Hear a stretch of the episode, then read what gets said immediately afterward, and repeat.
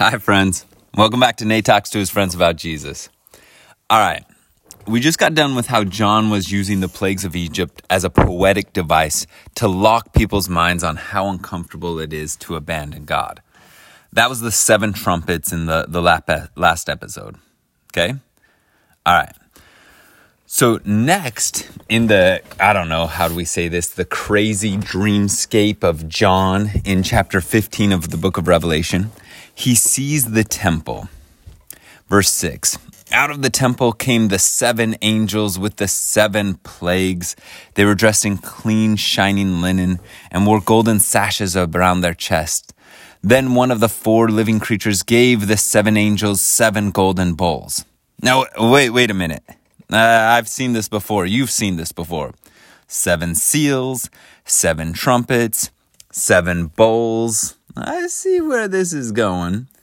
So John is again going to use the Exodus narrative. It is one of the foundational narratives of Judaism. And so the people are really familiar with it.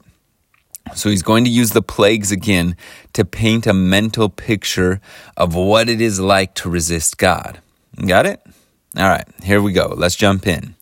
And I heard a loud voice from the temple saying to the seven angels, "Go, pour out the seven bowls of the God's wrath on the earth." And the first angel went and poured out his bowl on the land, and ugly, festering sores broke out on the people who had the mark of the beast and worshipped its image. Now again, remember the mark of the beast is the anti-Shema. Anything resisting God, worshiping anything else besides God, that's what it's getting at. And here he's alluding to the sixth plague in Exodus, where boils are poured out on the land and everybody in Egypt has festering boils on them. Now, last time with the, the seven uh, trumpets, John did plagues seven, one, nine, and eight. So um, this is not one that he did last time. This is the sixth one. And last time he did seven, one, nine, and eight. This one's the sixth one. All right, next, the second angel poured out his bowl on the sea, and it turned to blood, like the dead, per- like that of a dead person, and every living thing in the sea died. Now, the blood one is a reference to the first plague, which he talked about last time in a different form. And remember, the point he is getting at is he's trying to paint a picture to create a feeling, right? Then the third angel poured out his bowl on the rivers and springs of water, and they became blood. And then I heard an angel cry uh, of the waters and say, now th- this is uh, the focus is on the second part of the first plague, the waters turn to blood, where the fish in the Nile die and the rivers stink and the Egyptians aren't able to drink the water. So he's taken that one plague and split it in two, just again, that rich imagery going on. And then the fourth angel poured out his bowl on the sun, and the sun was allowed to scorch people with fire, and they were seared with an intense heat, and they cursed the name of God who had control over plagues, but they refused to repent. So uh, this is a repeat of the seventh plague he did last time with the fire, but also it is pointing out the resistance to God. Just as Pharaoh refused to repent, he is showing that even though people are going through difficulties, they are going to refuse to repent and turn to God here. Then the fifth angel poured out his bowl on the throne of the beast, and the kingdoms was plunged into darkness. People gnawed their tongues in agony and cursed the God of heaven because of their pains and sores, but refused to repent for what they did. Also a repeat of the ninth plague that he did last time, the three days of darkness right there. But again, notice the tone. Why is he using this as a reference? It is showing that people won't change. Even us. We refuse to, to go and, and learn and change. That's just how we've always done it, right? That's where I feel comfortable. That's what I want to do. Whatever, right? The the this resistance, this resistance to the reality of life, the change of life, is a really big point. It's this theme that Pharaoh is pointing out over and over again. And the sixth angel poured out his bowl on the great river Euphrates as its water was dried up to prepare the way for the kings of the east. This is referencing when Moses stretches out his hand over the sea and the Lord drove back the sea, right? Then I saw three impure spirits that looked like frogs. And they came out of the mouth of the dragon and out of the mouth of the beast and out of the mouth of the false prophets. And they are demonic spirits that perform signs. And they go out on the kings of the whole world to gather them for battle on the great day of the God, of God Almighty. Now, this is alluding to the second plague that he didn't do last time, when the frogs come out and cover their houses and they they they don't have any more room anywhere, right? The land stank of frogs.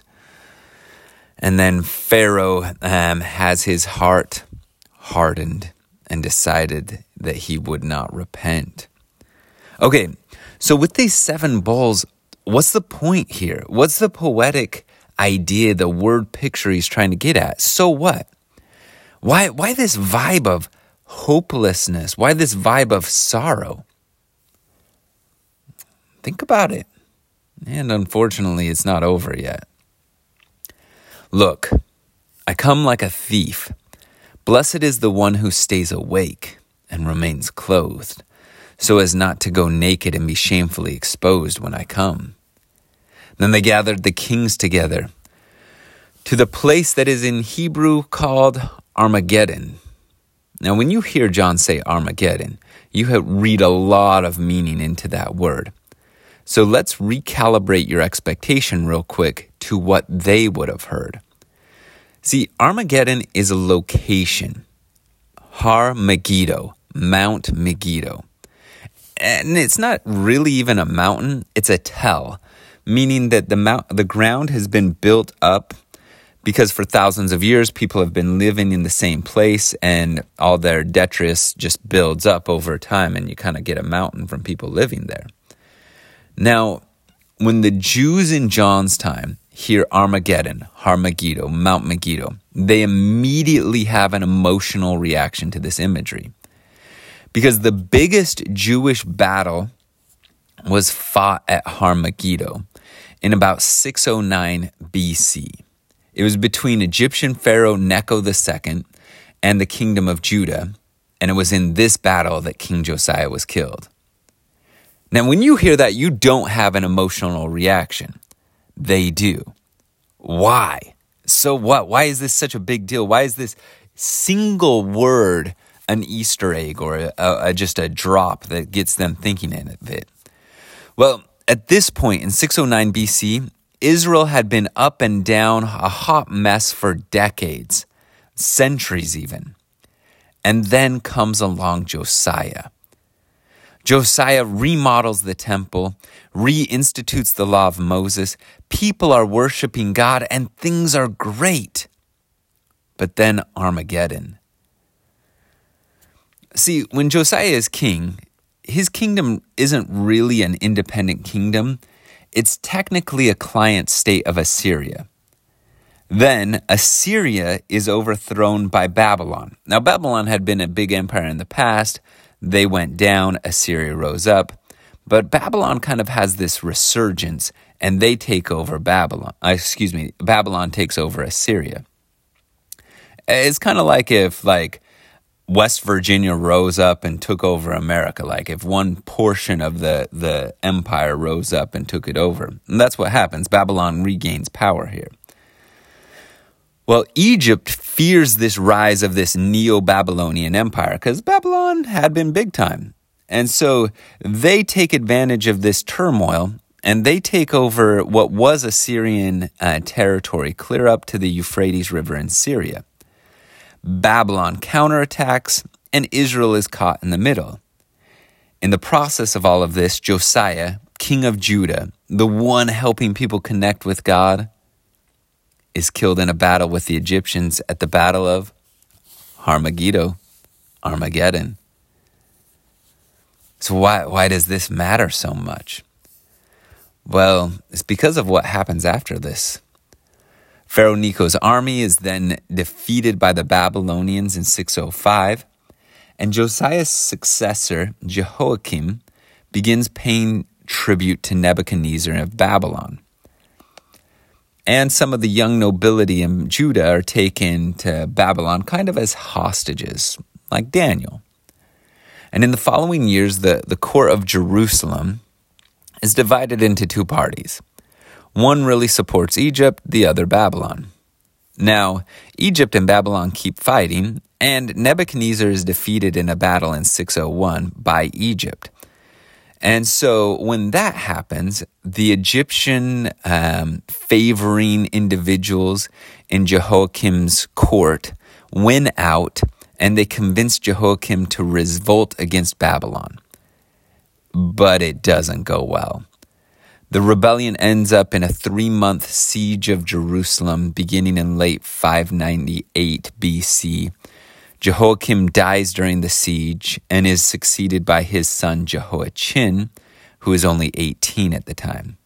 The city finally falls on March sixteenth, five ninety-seven B C.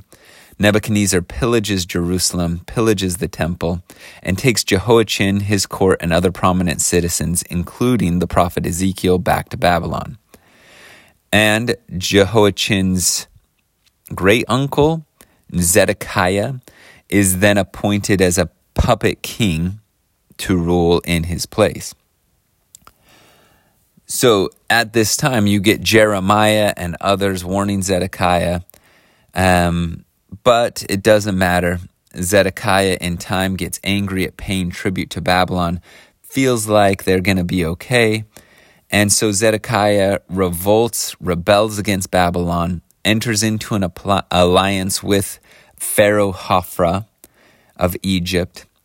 And um, sure enough, Nebuchadnezzar returns, defeats the Egyptians, and again besieges Jerusalem, and ultimately straight up destroys Jerusalem in five eighty-seven B C. Nebuchadnezzar destroys the city walls, destroys the temple, destroys the houses, and massacres all the prominent citizens. Zedekiah and his sons are captured trying to escape. They take Zedekiah's sons and systematically execute them in front of Zedekiah and then blind him, so the last thing he sees is the murder of his sons, and then he is taken to Babylon.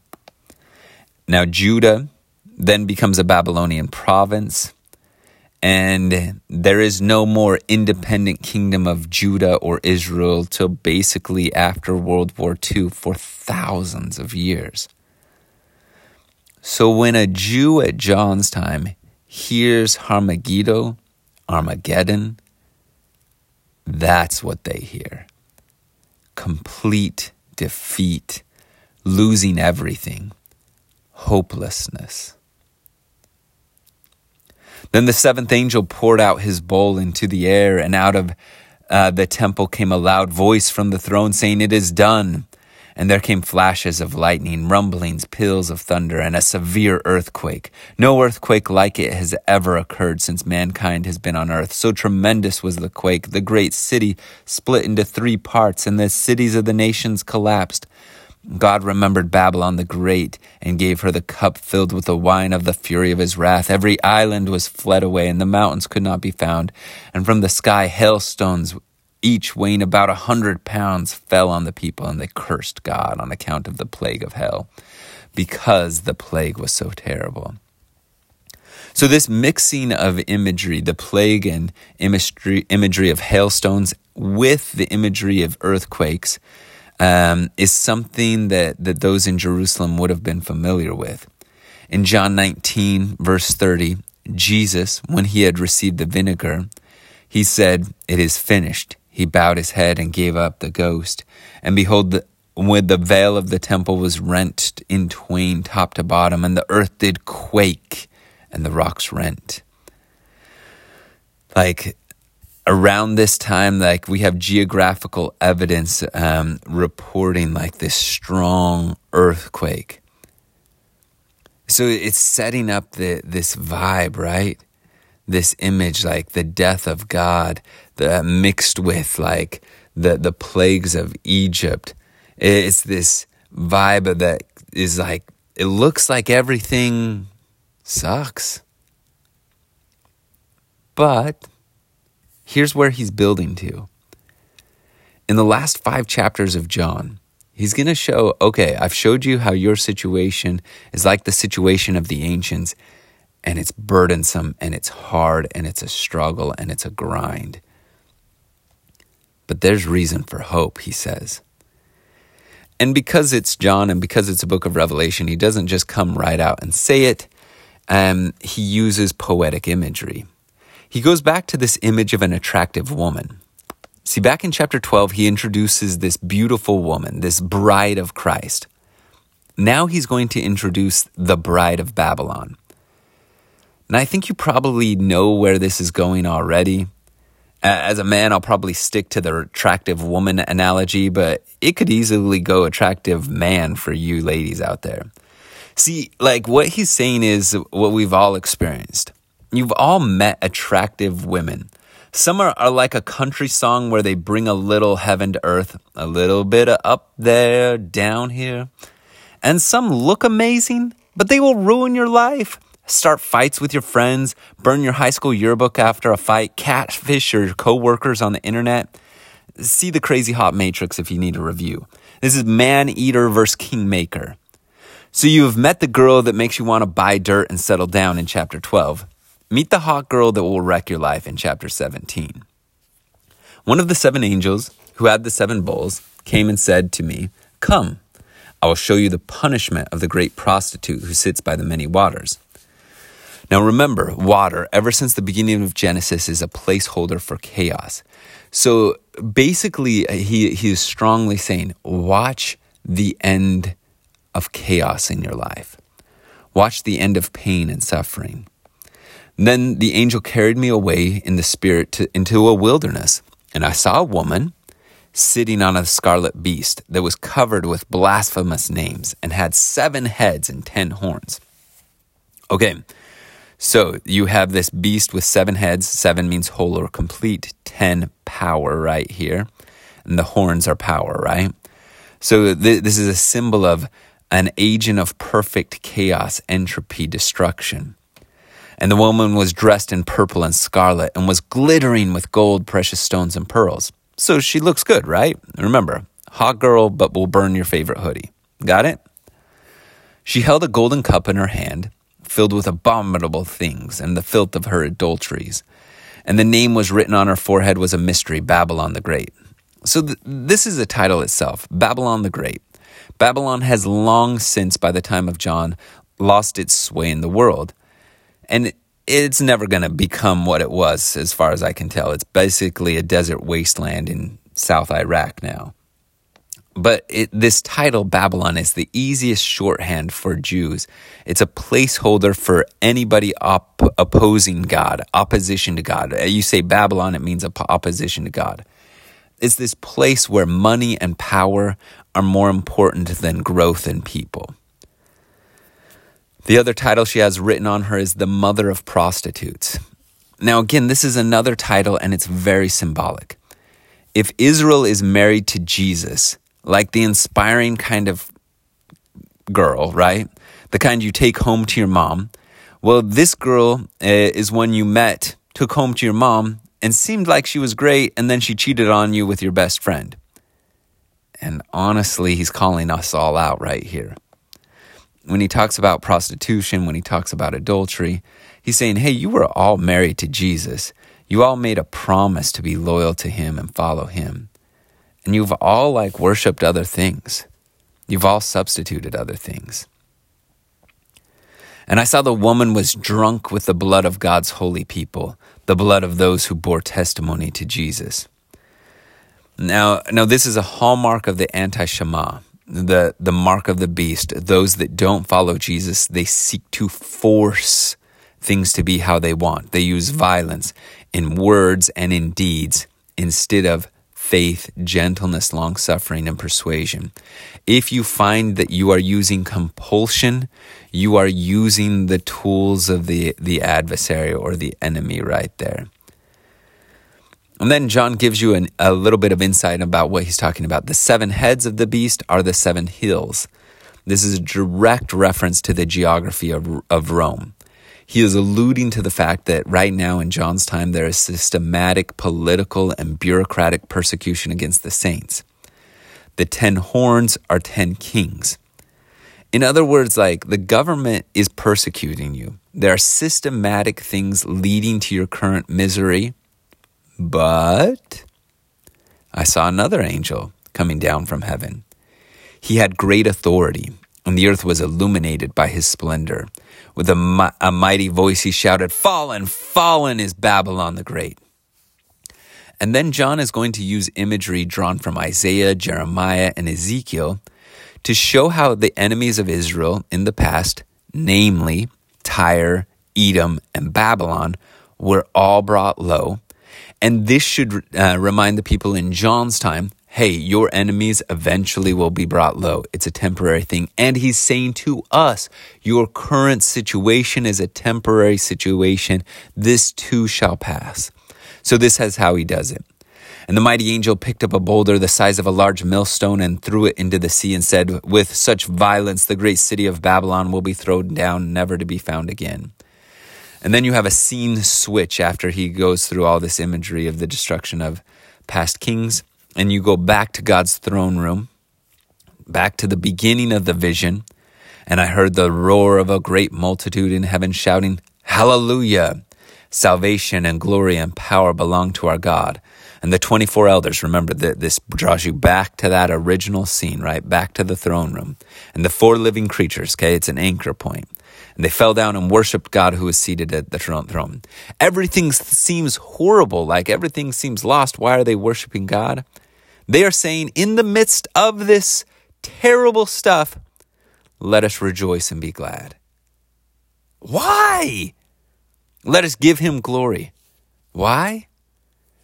Because the wedding of the Lamb has come, and his bride has made herself ready. The type of girl that makes the groom cry when she's walking down the aisle. The type of girl that makes old men die with contentment. This is the imagery, the word art, the poetry he is coming uh, with here. And he said, the angel to me, "Write this. Blessed are those who are invited to the wedding of the supper of the Lamb." Blessed are you. You're invited to a wedding feast. I know things are crazy, but there's a wedding. Remember, a wedding feast is the best thing going for a common person back in the day. Food, friends, laughter, romantic love, dancing. It is life, life in all its glory, and you are invited to this wedding feast, this symbol of what it is like to be saved by God. And here comes the groom. And I saw heaven standing open, and before me was a white horse whose rider is called Faithful and True. That is the Amen. That's the title for it. The Amen, the Faithful and True. And his eyes are like blazing fire, and his head are many crowns. This is not just any dude. This is the king. The type when the bride sees him standing there, she knows she's going to be taken care of for the rest of her life. No matter what happens, it's going to be okay. It's solid ground. It's hope. And he's dressed in a robe dipped in blood. This is before the battle, and he's already covered in blood. Why? Because he already died. The battle's already won. And the armies of heaven were following him, riding on white horses and dressed in fine linen, white and clean. They are clean because he has already paid. And he has this name written, King of Kings, Lord of Lords. Then those who oppose him, those that wreck you, end. They're cast into a fiery lake. This is a, an image of hell. It's actually translated from the word Gehenna. And that comes from the, the actual place name for a, a deep, narrow ravine south of Jerusalem. This is where some Hebrew parents actually sacrificed their children to the Ammonite god Moloch in the time of Kings. Later, this Goli served as the city dump. And so they, they're continually burning garbage there. And it became this graphic symbol of a place of punishment of the wicked. And basically, when we say hell or Gehenna, oh, we're, we're, we're saying it's a garbage dump. Uh, it's the, the Valley of Hinnom, uh, Gehenna, hell. These, those who have done wickedly are going to be thrown out in the trash is what John is saying. It's just, I don't know, the vibe is victory. It's the vibe of end of sorrows right here. The humans that, that fight against God and sow misery will get misery. What about the, the supernatural forces that seem to oppose God? And I saw an angel coming down out of heaven, having the key to the abyss and holding in his hand a great chain. He seized the dragon, that ancient serpent who is the devil or Satan, and bound him for a thousand years and threw him into the abyss and locked and sealed it over him to keep him from deceiving the nations anymore until a thousand years were ended. Okay. Now, I don't know if you're you're visualizing this, but to really understand this, you need to understand how the ancient people viewed the the physical world. See, they thought of the this world as kind of like an island surrounded by water. Like, I mean, literally surrounded. There's water below the great deep or the abyss, the chaos, where the serpents, the Leviathan, the de- dragon, all those lived in the great deep and deep in the abyss of the water. Then you had the earth or the solid ground, and it was covered by a dome of stones, and you had waters above, okay? And so then down below you had Sheol or hell, the the place, the grave right there, the depths of the earth, and then under the earth again, the abyss or the chaotic deep. So what John is saying is those supernatural forces that oppose humans and oppose gods, those chaos monsters, they are going to be returned to the chaotic deep, never to return. It fits into how they see the ancient world. And he uses the word a thousand years. Properly, this is the product of ten times ten times ten, ten cubed. Figuratively, this means t- total, complete, emphatic inclusiveness, showing that nothing could be left out. Now, I'm going to give you a caution here. Um, th- this book, we read it symbolic, symbolic, symbolic. Like, there's no animals with seven heads and ten horns. We know it's symbolic. But suddenly now when we get to a thousand years, we think of it as a literal thing. I think that's tenuous. Strictly from an ancient symbolic perspective, John is saying that all demons, all opposition to God will be bound and nothing will be left out. There will be utter and complete inclusive safety. That is the vibe he's trying to get you, give you right here. I saw the thrones on which were seated those who had begin, been given authority to judge. And I saw the souls of those that had been beheaded because of their testimony about Jesus and because of the word of God. They had not worshiped the beast or its image and had not received its mark on their foreheads or their hands. This is the Shema versus the anti-Shema, right? Like, it's not that people are perfect if they're saved. It's that they trust Jesus. Now, that's the end battle right here. They came to life and reigned with Christ a thousand years. Again, total and complete. No one is left out. Complete safety. And the rest of the dead did not come into life until a thousand years were ended. And this is the first resurrection. Blessed and holy are those who share in this first resurrection. The second death has no power over them. But they will be priests of God and of Christ and will reign with him a thousand years. Sounds nice, right? Then I saw a great white throne and him who was seated on it, and the, the earth and the heavens fled from his presence. And there was no place for them. And I saw the dead, great and small, important and unimportant, standing before the throne. And the books were opened, and another book was opened, which was the book of life. And the dead were judged according to what they had done and what was recorded in the book. And the sea gave up the dead and that were in it. And death, or Sheol, and the grave gave up the dead that were in them. And each person was judged according to what they needed. And I saw a new heaven and a new earth. For the first heaven and the first earth has passed away. And there was no longer any sea. There's no longer any chaotic waters.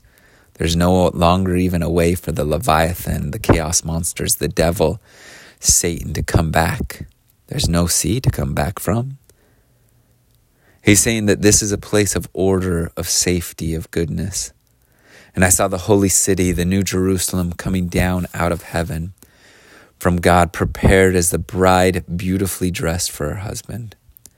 Again, the wedding feast imagery. I love this imagery. The celebration of romantic love. That no party like a wedding party. Friends, food, dancing. And it's a wedding, so there's going to be other fun stuff.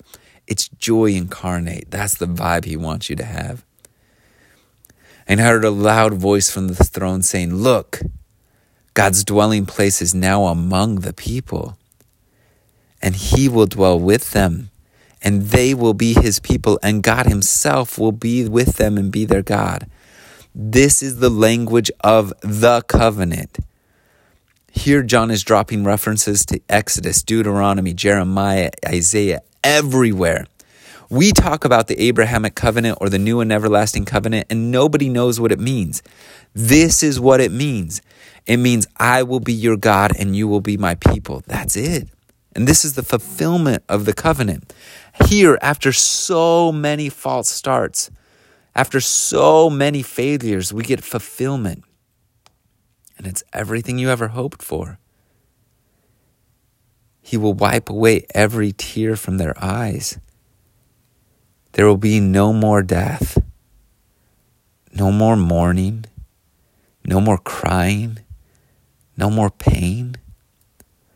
All that stuff dies in the old world, and the old order of things passed away.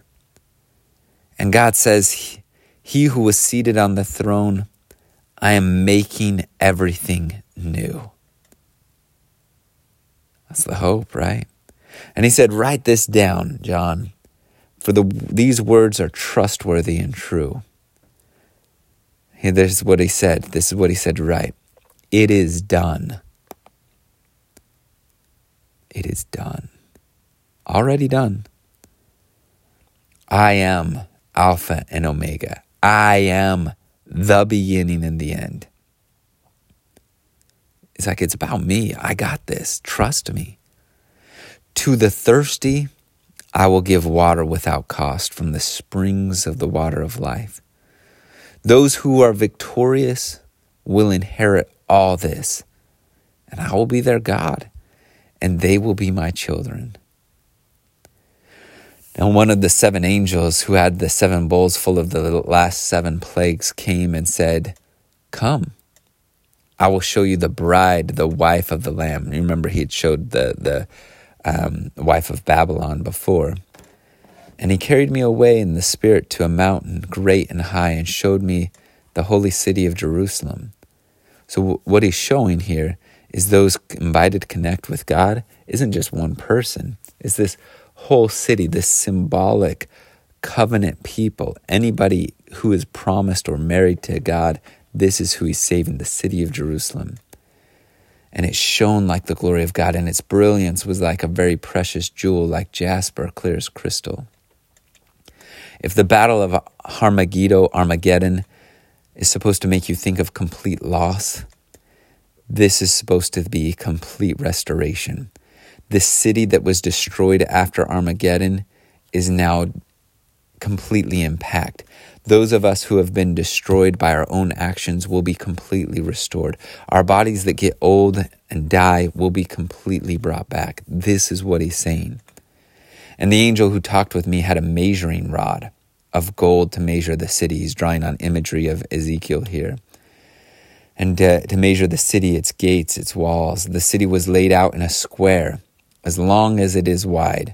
And he measured the city with the rod and found it to be twelve thousand stadia in length, as and as wide as and high as it is long. It's symbolic, twelve times the thousand. twelve meaning this complete power of God, one thousand times like as big as you can make it. This is a place of complete restoration, twelve thousand. And the angel mer- measured the wall using human measurements, and it was one hundred forty-four cubits thick. That is twelve times twelve, like perfect power times perfect power, same difference. Complete power of God is what he's saying with this number. And the wall was made of jasper, and the city of pure gold, pure as glass, and the foundations of the city walls were decorated with every kind of precious stone. But I didn't see a temple in the city, because the Lord Almighty and the Lamb are the temple. The city does not need the sun or the moon to shine on it, for the glory of God gives it light, and the Lamb is its lamp. And the nations. Remember, remember back in the beginning where John heard a number and then saw endless nations? He's going back to this image. Who is going to be in God's presence? Everybody is invited. The key is just to trust the Lamb. That's it. And the nations will walk by its light, meaning Jesus' light. And the kings of the earth will bring their splendor into it. That's you and I, right? Kings and queens. And no day will its gates ever be shut. For there will be no night. There will be no attack. There will be no fear. There will be no ring doorbells. There is complete, utter safety, peace, joy, and goodness. Then the angel showed me the river of water of life, as clear as crystal, flowing from the throne of God and from the Lamb. It's going back to the very beginning, Genesis eight. And the Lord had planted a garden in the east, in Eden. And there he put a man he had formed. And the Lord God made all kinds of trees to grow out of the ground, and the trees that were pleasing to the eye and good for food. And a river watering the garden flowed from Eden. It's saying, like, he's using this poetic imagery to be like, okay, it's like the perfect temple. It's like the restored city. It's like Eden. Think of your, your top ten hit list. I don't know. Like he's saying, it's like your all-inclusive vacation. It's like that, that dream vacation on, I don't know, whitewater rafting, Paris hiking. I don't know what your vacation is, but he's trying to use all these images to say, like, it is better than you can ever dream. And down the middle of the great city, street of the city, on each side of the river stood the tree of life, bearing twelve crops of fruit, yielding its fruit every month. Life never stops, abundance never stops, and the leaves of the tree are for the healing of the nation. No longer will there be any curse. The throne of God and the Lamb will be in the city, and his servants will serve him, and they will see his face, and his name will be on their foreheads. And there will be no more night, and there will not need any light of a lamp or the light of the sun, for the Lord God will give them light, and they will reign forever and ever. Look, I am coming soon. And the Spirit and the bride say, come. Let the one who hears say, come. Let the one who is thirsty come. Let the one who wishes take the free gift of the water of life. And I, John, say, amen. Come, Lord Jesus. The grace of the Lord Jesus be with God's people. Amen. And that's the story. Kind of a crazy ride, right? But recognize what John's trying to do. He is acknowledging the difficulty of your current life situation. And he is saying it is familiar to the past life situation.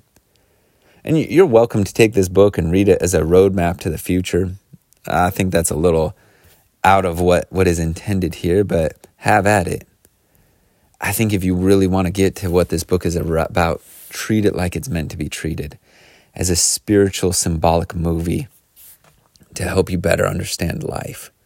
Nobody watches Lord of the Rings and tries to calculate the future from that, but they are inspired by Samwise's, Gamgee's loyalty. They're inspired by Frodo's bravery. That's what's going on here. John takes images from their best-known movies, lyrics from their most-sung songs, and he paints a picture of their current life. He shows, yes, it's like getting punched in the kidneys right now. Yes, your team is getting beat like they've never even seen a football before. But I know something you don't know. Jesus came. He entered fully into the chaos of this life, fully into the entropy, sickness, decay, and death, fully into hell. And at his presence, in his glory, it all ended. His soul was drenched in blood, the pain so exquisite you have no idea, but he came out holding the keys to death, to chaos, to sickness, to hell, to sin.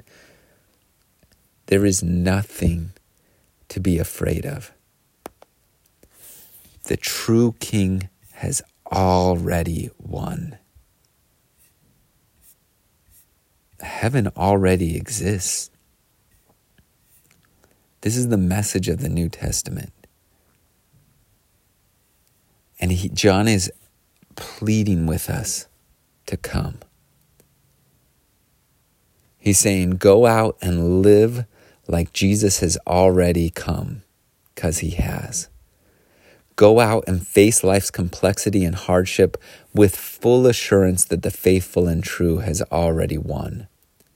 That the root and offspring of David, the bright and morning star, has risen, that he lives with us, that he offers us right now living water. If you hurt, if you thirst, if you pain, come. And he will wipe away every tear from your eye. The spirit of the bride say, come. Let the one who hears say, come. Let the one who is thirsty come and drink of the waters of everlasting life.